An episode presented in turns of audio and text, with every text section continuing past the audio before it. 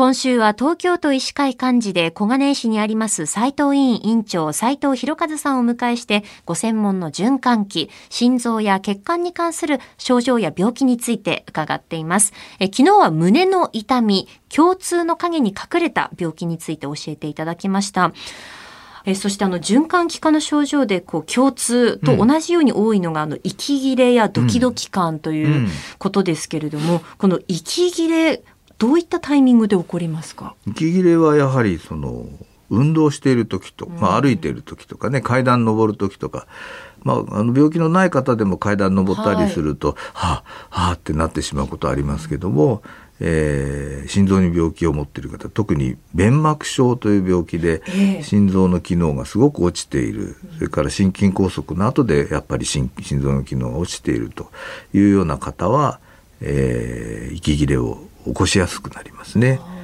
その息切れっていうのは、うん、その違いというのはあるんですか？その歩いたり階段を上って、うん、こう私が母言うのと弁膜症の方が息切れするのでは違いあるんですか、それは程度の問題ですよね。ええ、あのもう安静にしてても心機能がすごく落ちている方では安静にしていても苦しいと。で酸素を吸わなきゃいけないとかそういう状態になってしまう場合もままありますね。はい。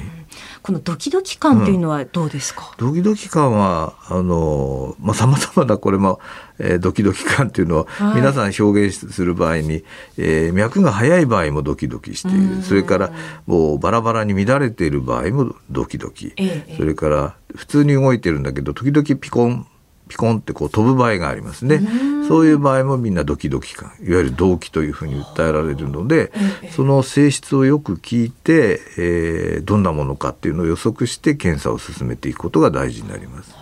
私、去年検診受けた時に、その胸の音を聞いてもらった時に、異音がしますって言われて、えなんだろうと思って、まあ、うん、あのかかりつけ医にこう見てもらいに行ったんですけど、うん、そこでこう心電図を取ったんですよね、うん、やはりこういった時っていうのは心電図を取るといろいろなことが詳しく分かってくるっていうことなんですね。心電図は大事です。もう必須です。ね、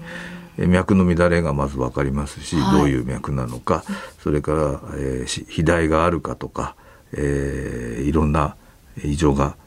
見つかることが多いですね。これ通常の心拍数だとどれぐらいの心拍数で注意しなきゃいけないのはどれぐらいからになってきますか、まあ、1分間に50回から90回ぐらいは正常と考えていいと思いますね。ええ、40代特に40切るようになるとちょっと心臓遅すぎるねということで、えー、そういう場合には、まあ、基礎疾患何かあるかな？甲状腺機能低下症とかね、うん、そういった病気があると脈が非常にゆっくりになるのでそういった検索も必要になります。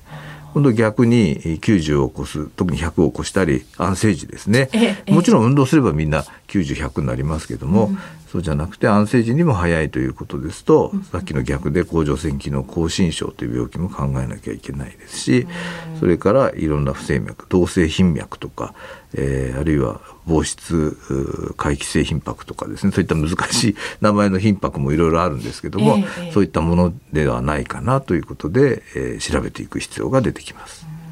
これあの私実際にこう心電図で見てもらった時に、うん、まああの異常はないっていうふうなことだったんですけれども、うん、そのまあ検診で、まあ、ちょっと雑音が聞こえますねって言ってこう詳しく調べてもらった時に、うん、あこれはその大したことないというかその大変なものではないですよっていうこともあるんですよね。もちろんあります。あの、心雑音心臓の雑音というのにはあの無害性雑音っていうのがあるんですね。ええ、それはまあ音はするけども取り立てて機能異常はないよという状況なんですね。はい例えばさっき話した甲状腺機能亢進症なんかの場合はその、えー、かなり血流が速くなるのでそれだけで雑音がすることもあります。から小さな逆流があってもすごい音がする場合とかもありますね。でただあの現在では心臓の超音波検査っていうので、えー、心臓の中の状況を全部捉えることができますので、心電図で異常がなくてもご心配でしたらエコー心臓超音波検査をお受けになることをお勧めします。斉藤委員長斉藤博和さんにお話を伺っています。先生明日もよろしくお願いします。よろしくお願いします